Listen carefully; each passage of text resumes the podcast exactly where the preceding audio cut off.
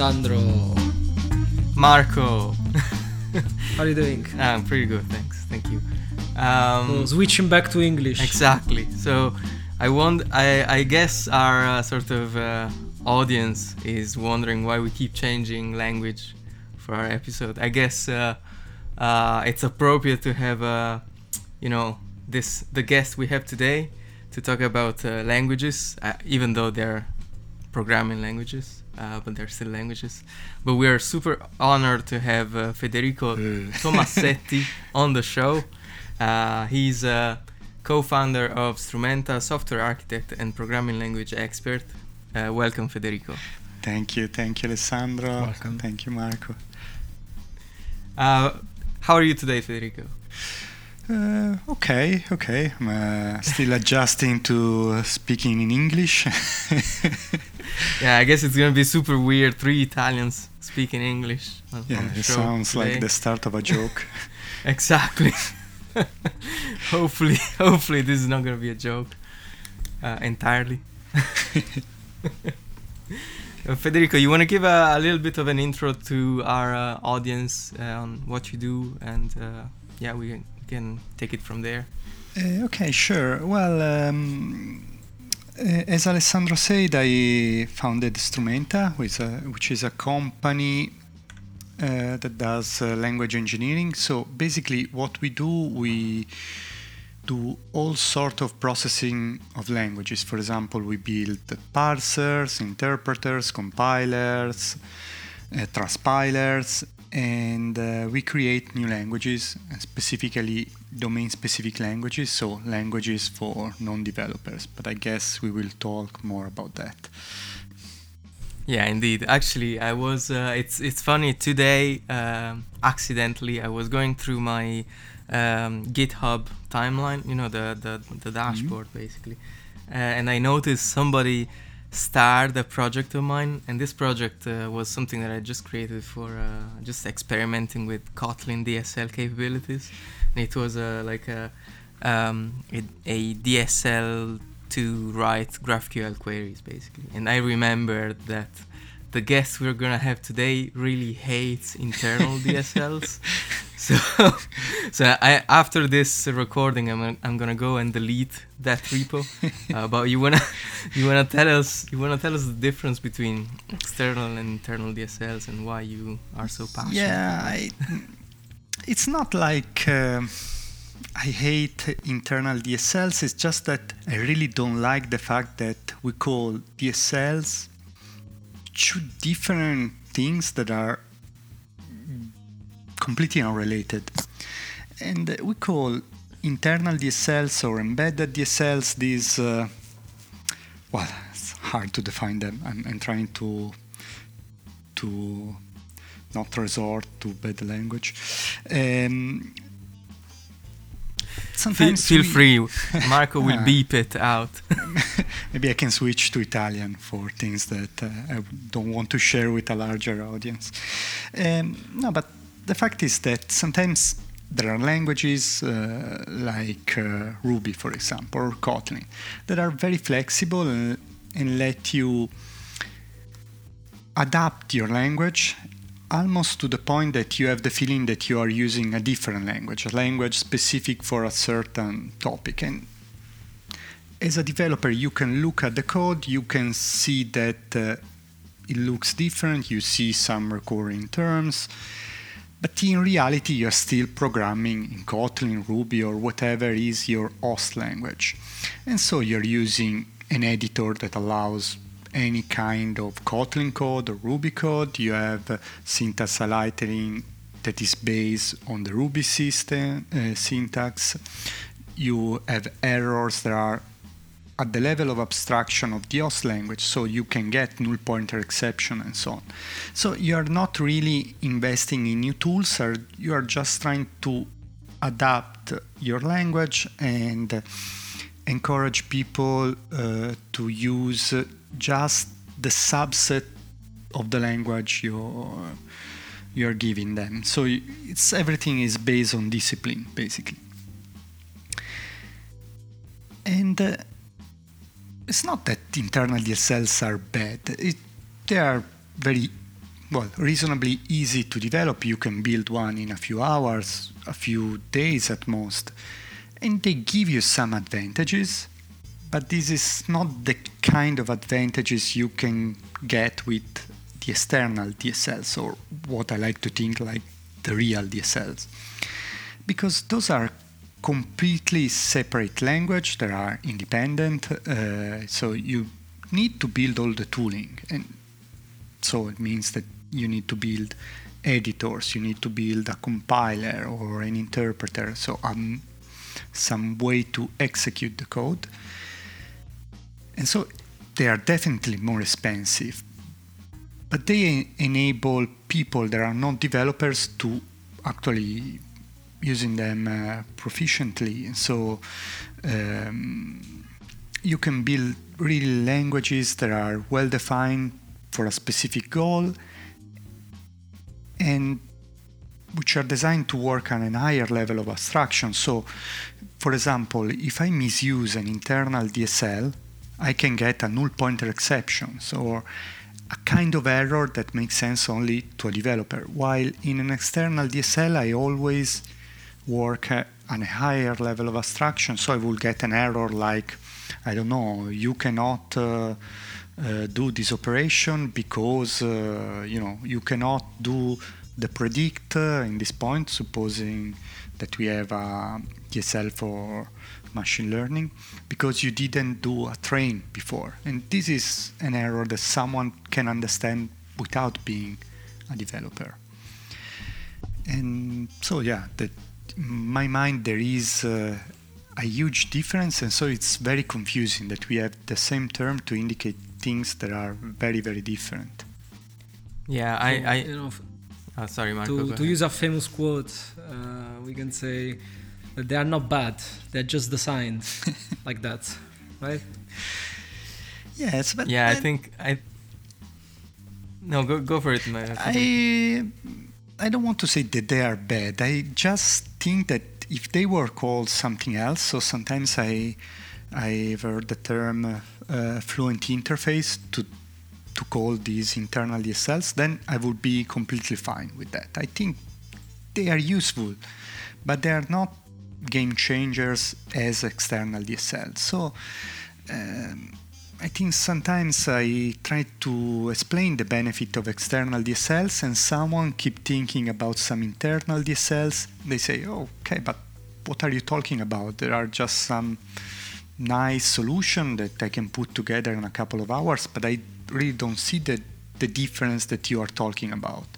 And this is because of this confusion, I think.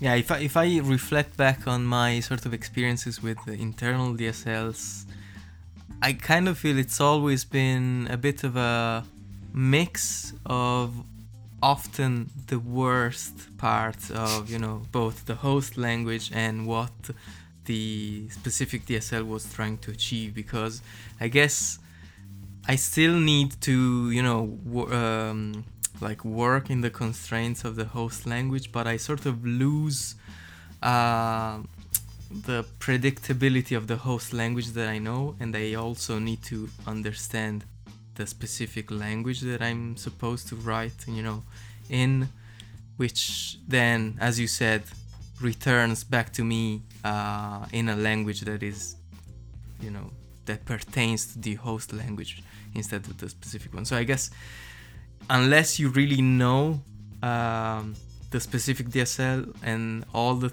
you know all the relevant sort of constructs of the DSL uh, in in internal DSLs you don't really get too much of a of a benefit. I'm you know I'm trying to think about for example Gradle, uh, Kotlin, the Kotlin DSL for Gradle or uh, ah whatever even even Webpack for uh, for JavaScript. Like there's so much that is a sort of implicit that you have to know, and uh, you like I, I guess I feel like the feedback loop loop between myself and the interpreter for that specific DSL is not as productive compared to uh, just a, a generic language basically.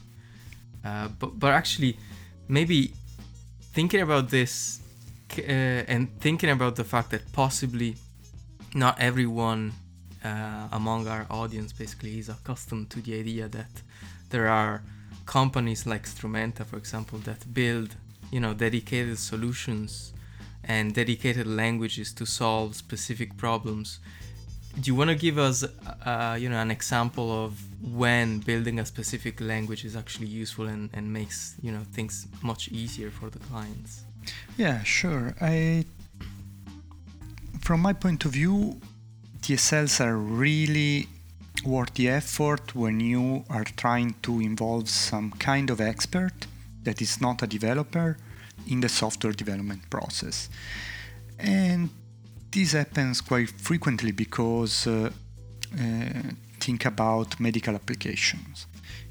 Um, so I'm particular thinking about digital therapeutics application that are application that you give to patient to track uh, their condition so the application could ask the patient to uh, take some measurement and report if they have fever or not, if they have certain symptoms.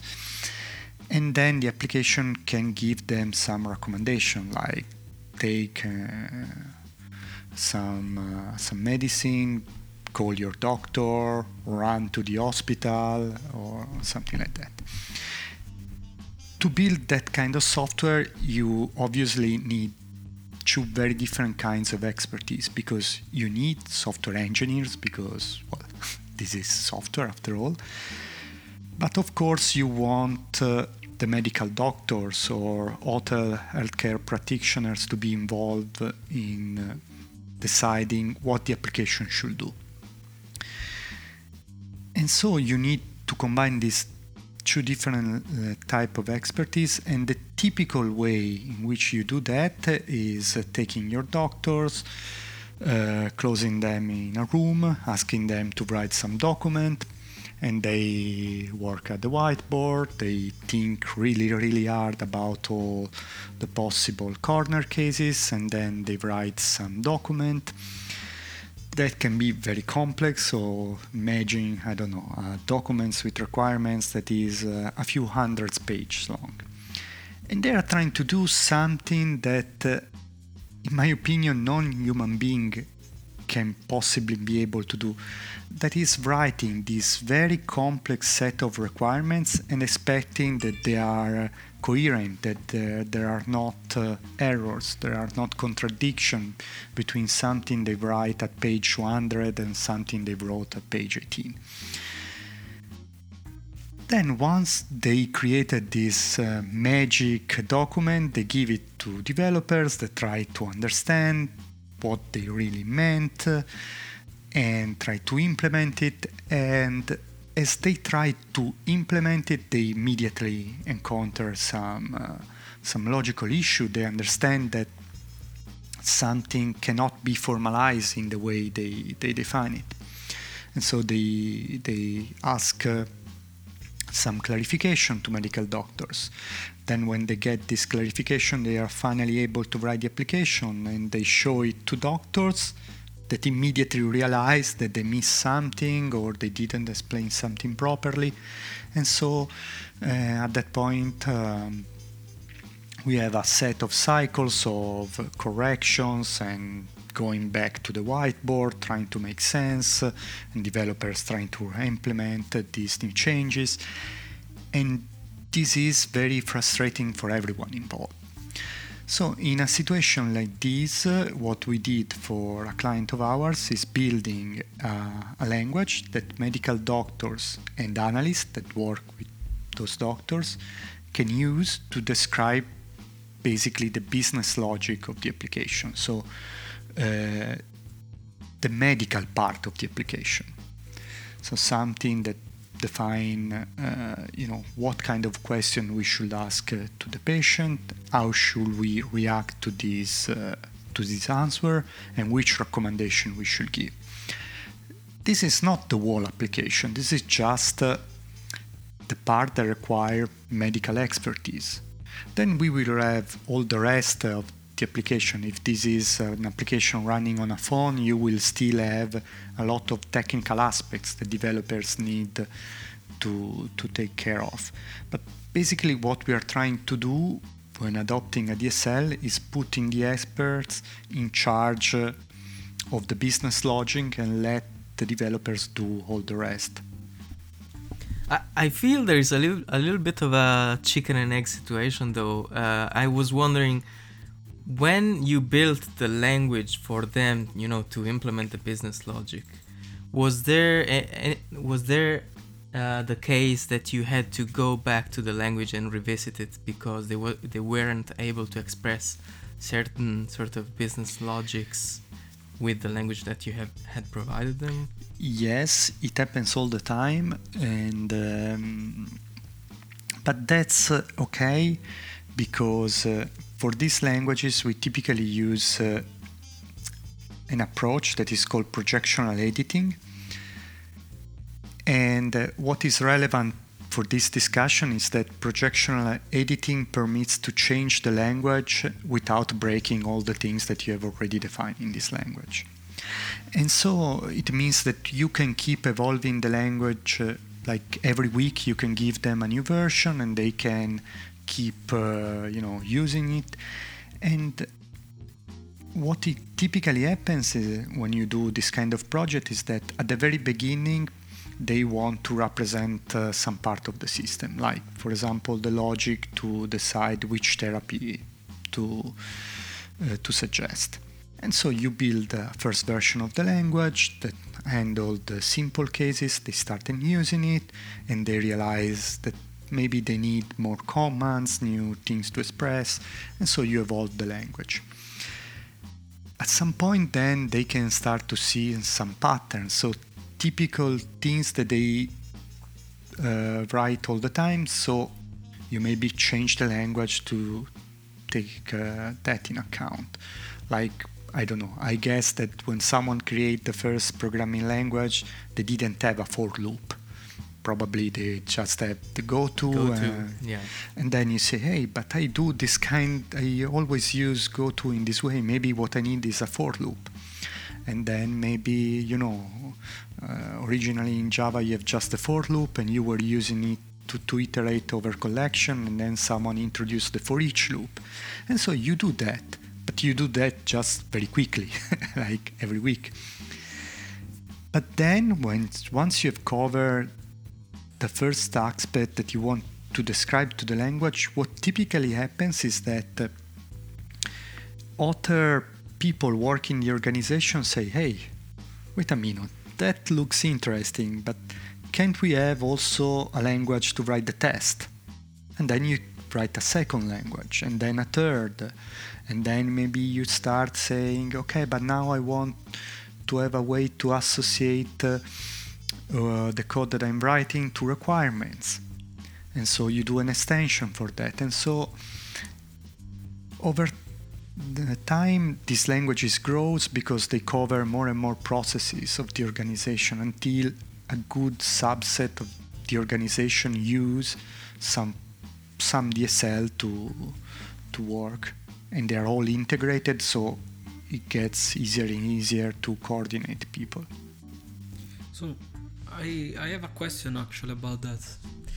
So um, why someone should use to, should, decide to build a language rather than build an interface to to build this kind of i'm using build too many times but you know to to to to come up with those kind of business logics you know? Um, is that because of flexibility and extensibility and maintainability of the of the language itself? Maybe the ui it's more difficult to maintain and evolve over time or what is what are the reasons? Uh, that is a very good question and i think it really depends on what you need to express because with an ui you can define some configuration very easily and for that kind of thing you should use a UI. But if you uh, start having some logic uh, so something um, that is a bit more complex a UI doesn't is not sufficient anymore. Think about, for example, all the query builders there are out there, and they looks okay and um, until you you need to write some query that is 10 lines long and the query builder does not scale at that point. It's very good to express something simple with one, two, three condition. When you go past that point, you really want a language because it gives you more flexibility to build something a bit more complex. And um, so yes, I think it's it's a matter of complexity. Like you wouldn't write uh, anything that you currently write in Kotlin or Java using uh, a UI, and I think the reason is that that it's just not possible over some level of complexity. Okay, and, and what is really interesting to me is that the, um, as far as I understood, the most of the user of the external DSL are, um, let's say, people that are not used to code, right? They are not really uh, familiar with, with code. And how's the um, how's the um, learning pace? I mean, how do I suppose you write the language also to facilitate them to learn the language I, I assume. But how, how does that work? I mean when you build that thing how does it work and how people react to this? Because I, I, suppose there are many people that never been exposed to language before. It's the first time for them. So how this interaction with your customer? Um, yeah it can vary depending on the kind of uh, experts you're talking with because if you're talking with uh, engineers or accountants, uh, they are able, well, they have, they have the habit of expressing them precisely, expressing themselves precisely, or formalizing what they have in mind. So for them is uh, quite a natural fit. So they can learn uh, quite quickly and uh, when we deliver these languages, we also give them editors that are designed to help them. And the editor help them many different ways. Uh, the most obvious one uh, are auto completion and error checking. So uh, they just you train them to press control space, and once they press control space, they have immediately the the list of things they can express. And so they can get started. When they do an error the error message is clear is picked to them so they can go back and fix it. But i think there are uh, two other things that are very important to make these languages easy easier to learn. The first one is providing a very short feedback cycle. So it means that they have they need some way to try this thing so in the case of the medical application, they can press a button and a simulator start and they can see the application. And so they can try a few things and say, oh, okay, when I write this, that happens. So they can see the connection and so they can learn by experimenting. And I think we also have learned programming in that way. We started writing some print uh, statements and we see that it's actually print on the on the console. So we go back, we change something, we try again, and so it's very iterative. And but the other thing that we do is also related to the fact that we use projectional editing, and uh, it means that when they create a new file, and uh, this is a bit of a simplification because we, we are not really using files, but when they open a new file, they don't see a white page, but we, in a way, we put already the structure in place. It's a little bit like uh, creating a new class and having already, uh, you know, the class definition and the place where you can put the constructor and maybe a section where you write the public methods, a section when the you can write the private methods.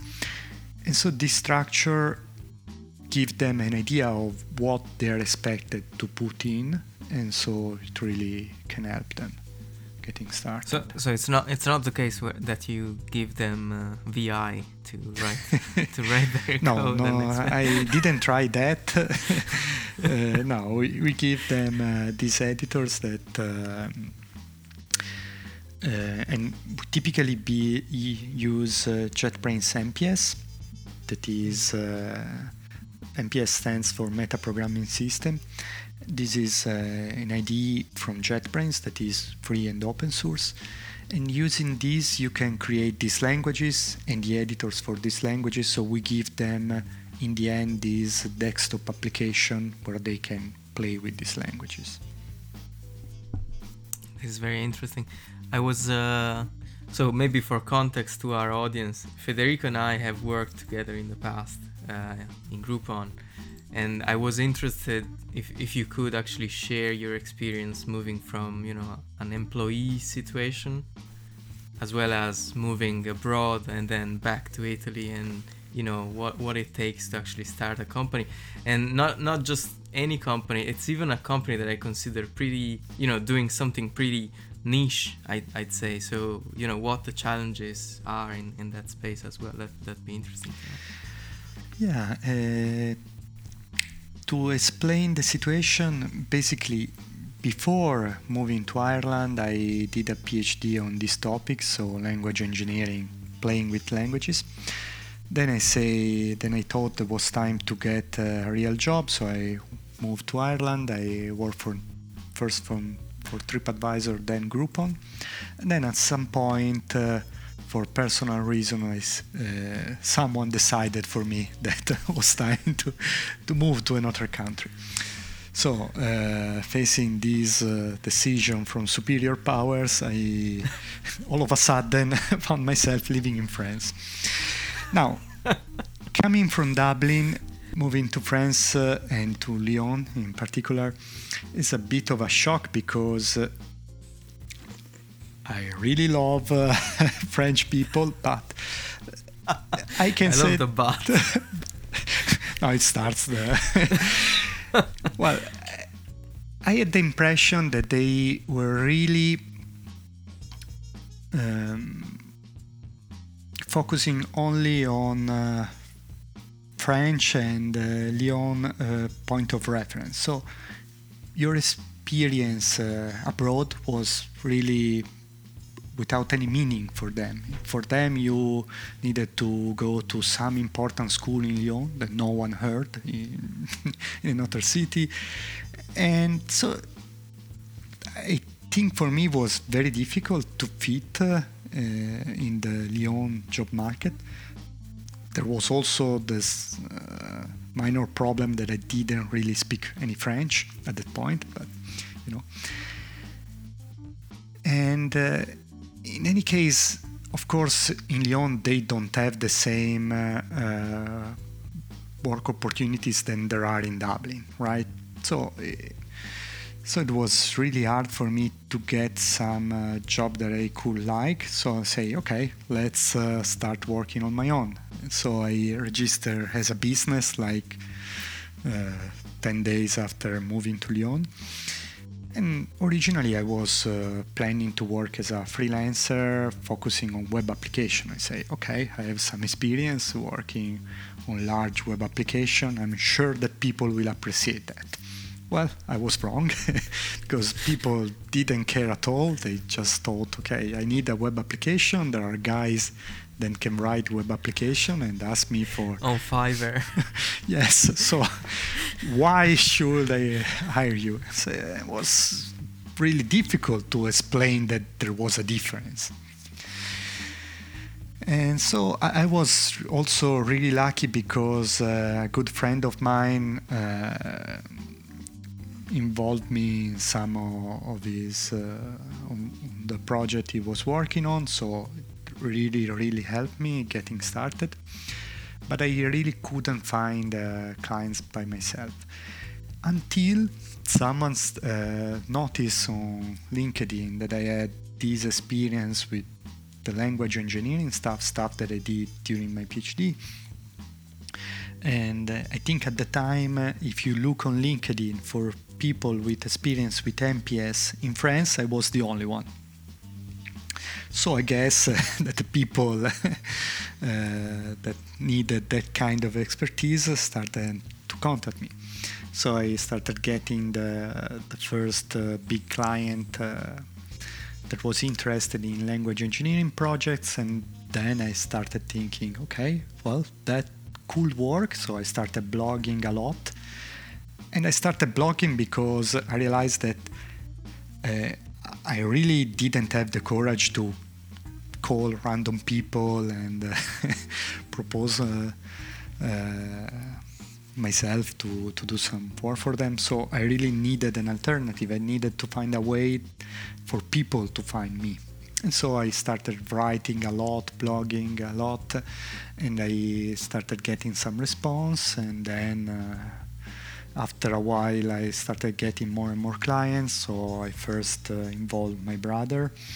Uh, so at that point, that wasn't enough. So I started a small company. I started hiring people.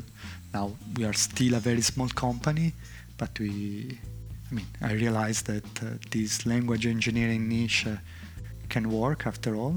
So yeah, yeah. I and you you also have a pretty lar- large um, community around what you do. Uh, was that something you built, uh, you know, thanks to blogging and getting out there? Yes, yes. I originally I was blogging like crazy, and uh, I was also trying to re- read some advices on marketing.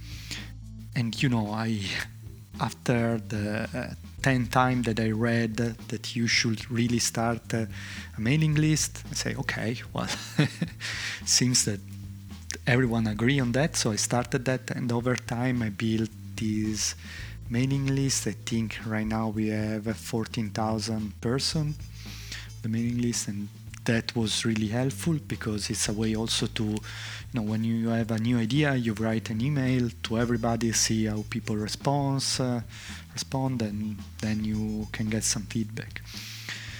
And then we also started a community and that is basically a forum and uh, a regular meeting that we have every thursday and we have uh, 500 person in the community. So F- feel free if you wanna. We can leave the details of, on that uh, of that community in the episode, but feel free to mention it. Yeah, the the community is Strumenta dot community. Okay. So,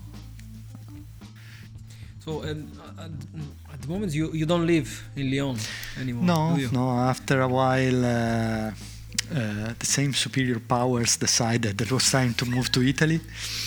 So uh, pretty strong forces. Yes, yes. I what I could do. So I just uh, accepted uh, my reality, and I moved uh, to Italy, where I started this limited company.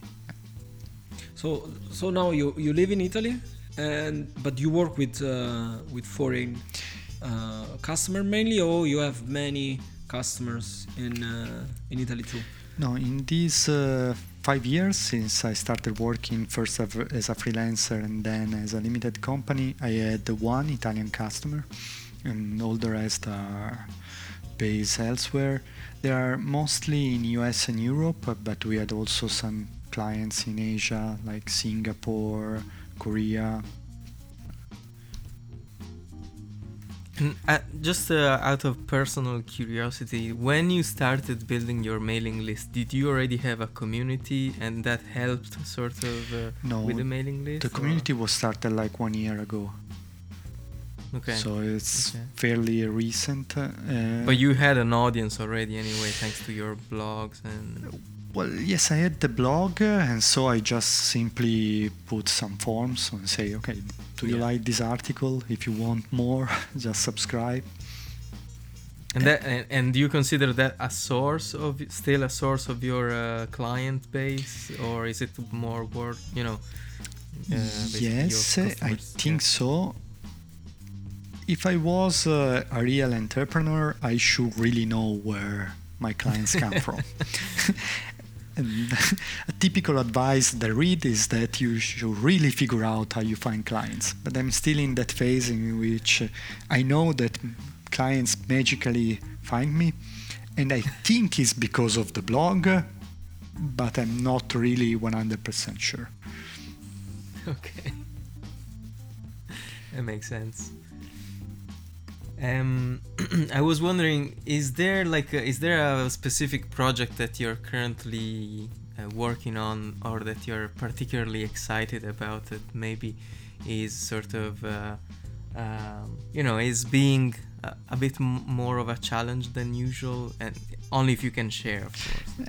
I can think of a couple of projects that I can share. Uh, should I pick one or should I quickly try to describe both of them? Feel free, any any anything you want. Okay, so I will start with the only one involving an Italian client, and I think it's interesting because we built uh, an open source uh, piece of software, so um, so it also means that I can talk about that uh, that particular project. In that case, uh, we didn't build uh, a domain specific language, we built instead an interpreter for an old language. So this client, as many other companies, uh, uh, had some piece of software they started working on some decades ago, and at that time they chose a very uh, modern and efficient language that was called RPG. Given the project was successful, they kept using that software for many decades, and eventually the language was not that modern. It was extremely hard to find new developers. That uh, kind of language also ran only on a platform from IBM, and no one really knows if IBM will keep selling those machines or next year they say, okay, that's it, I stop production and there is nothing you can do about that. So eventually uh, they concluded that would have been much safer if they had an alternative. And so what we built was an interpreter that ran in the Java virtual machine and that can execute that code. So basically this interpreter read the RPG code and does something on the Java virtual machine. So basically, you implemented the spec of RPG on the JVM, Yes. and was the that spec public? So was it? Well, I, we we the spec are public in the sense Yeah. that there is uh, some documentation from IBM, but we were a bit more pragmatic, so we were interested only in the subset of the language that Ah, our clients is using. So we started looking at some example. We asked them what was supposed to do, and so we started writing an interpreter that was reading that code and doing that thing, and then we started from there and uh, we started working on more and more example until we covered all the subset that they are interested in. That's pretty amazing. And I guess also you have uh, JVM interoperability for free now. Yes, that's a uh, very interesting point because uh, mm, we implemented this feature that they call doping. I don't know if this is the right term. But You can't say that. I'm just kidding. Well, uh, basically, you have uh, some piece of code that is written in RPG, and at some point Right. you can call a function. And now we can say, we can basically capture that call and replace that with a call to a Java program. So let's say that you are uh, calling the function foo, and normally in an RPG program, it will look for a function foo in RPG code, but given we built interpreter, we add that this trick that it will first try to see if there is a class named foo that can be used uh, to instead of the um, the program of the RPG program. In in this way, we can combine RPG and uh, Java or Kotlin programs. That's pretty amazing. Was it? Uh, how long did it take to, to, you know, have something useful and working? I think we built the first prototype in four or five months. Then we work a little bit more to build some extensions. And, yeah, and the project is on GitHub. It's called Jariko. Okay. So maybe we can give them a pointer later so they can check it out. Totally. Yes. Yeah. And so that was one project. Another project that recently became public and uh, it's very interesting for me is a project with the public administration of Luxembourg. And well, we're working with this par- partner that is called SIGI. They basically write software for all the towns in Luxembourg, beside one that is doesn't work to, with them. I don't know why. How, how many towns there are? I think there are 108 and 107 Wow. work with SIGI. wow.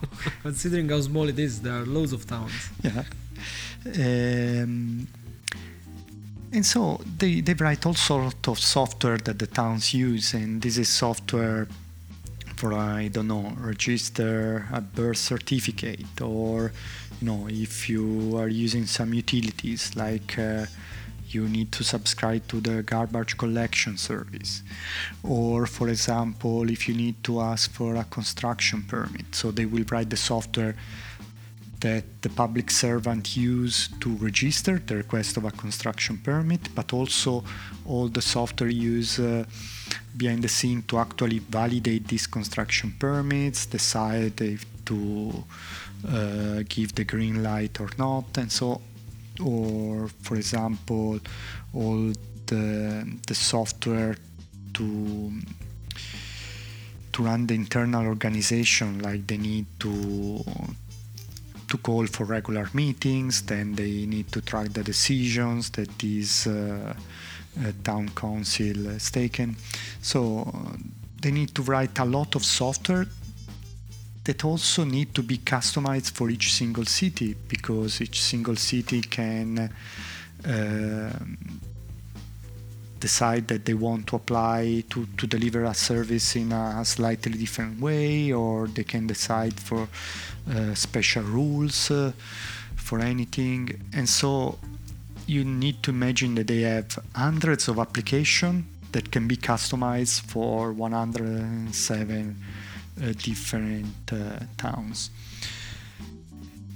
and so in this case, they have analysts that work with the different towns and keep track of all the different requirements. And normally they would have worked uh, with developers, asking them to do the customization.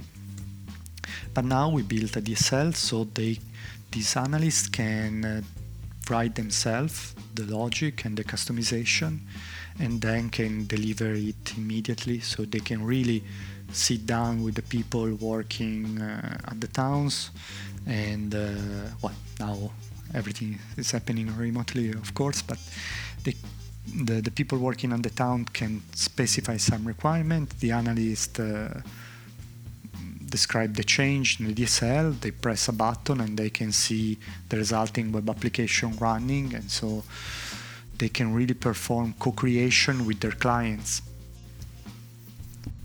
That's very nice. I was wondering if there's any. Um, I guess w- what do they what do they do? Do they write tests for what they you know for the business logic they implement, or or is it just you know manual testing? Uh, well, in the case uh, of the medical application, they write a ton of tests. Okay. uh, a large part of the effort is writing tests. In the case uh, of SIGI, as far as I know, they write very few tests. They are very simple, so it's very difficult to describe to write tests for this kind of applications.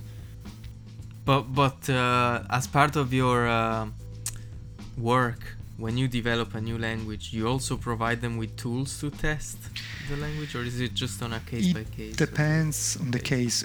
On one end, uh, you need to consider that these are much higher level languages, so we can really write uh, uh, checks that are much more complete. So there are a lot of errors that we can uh, discover through static checking, and so for a lot of possible errors, we just prevent them because uh, Yeah. as you write the code, we are, can analyze that and see, okay, you, we cannot allow that.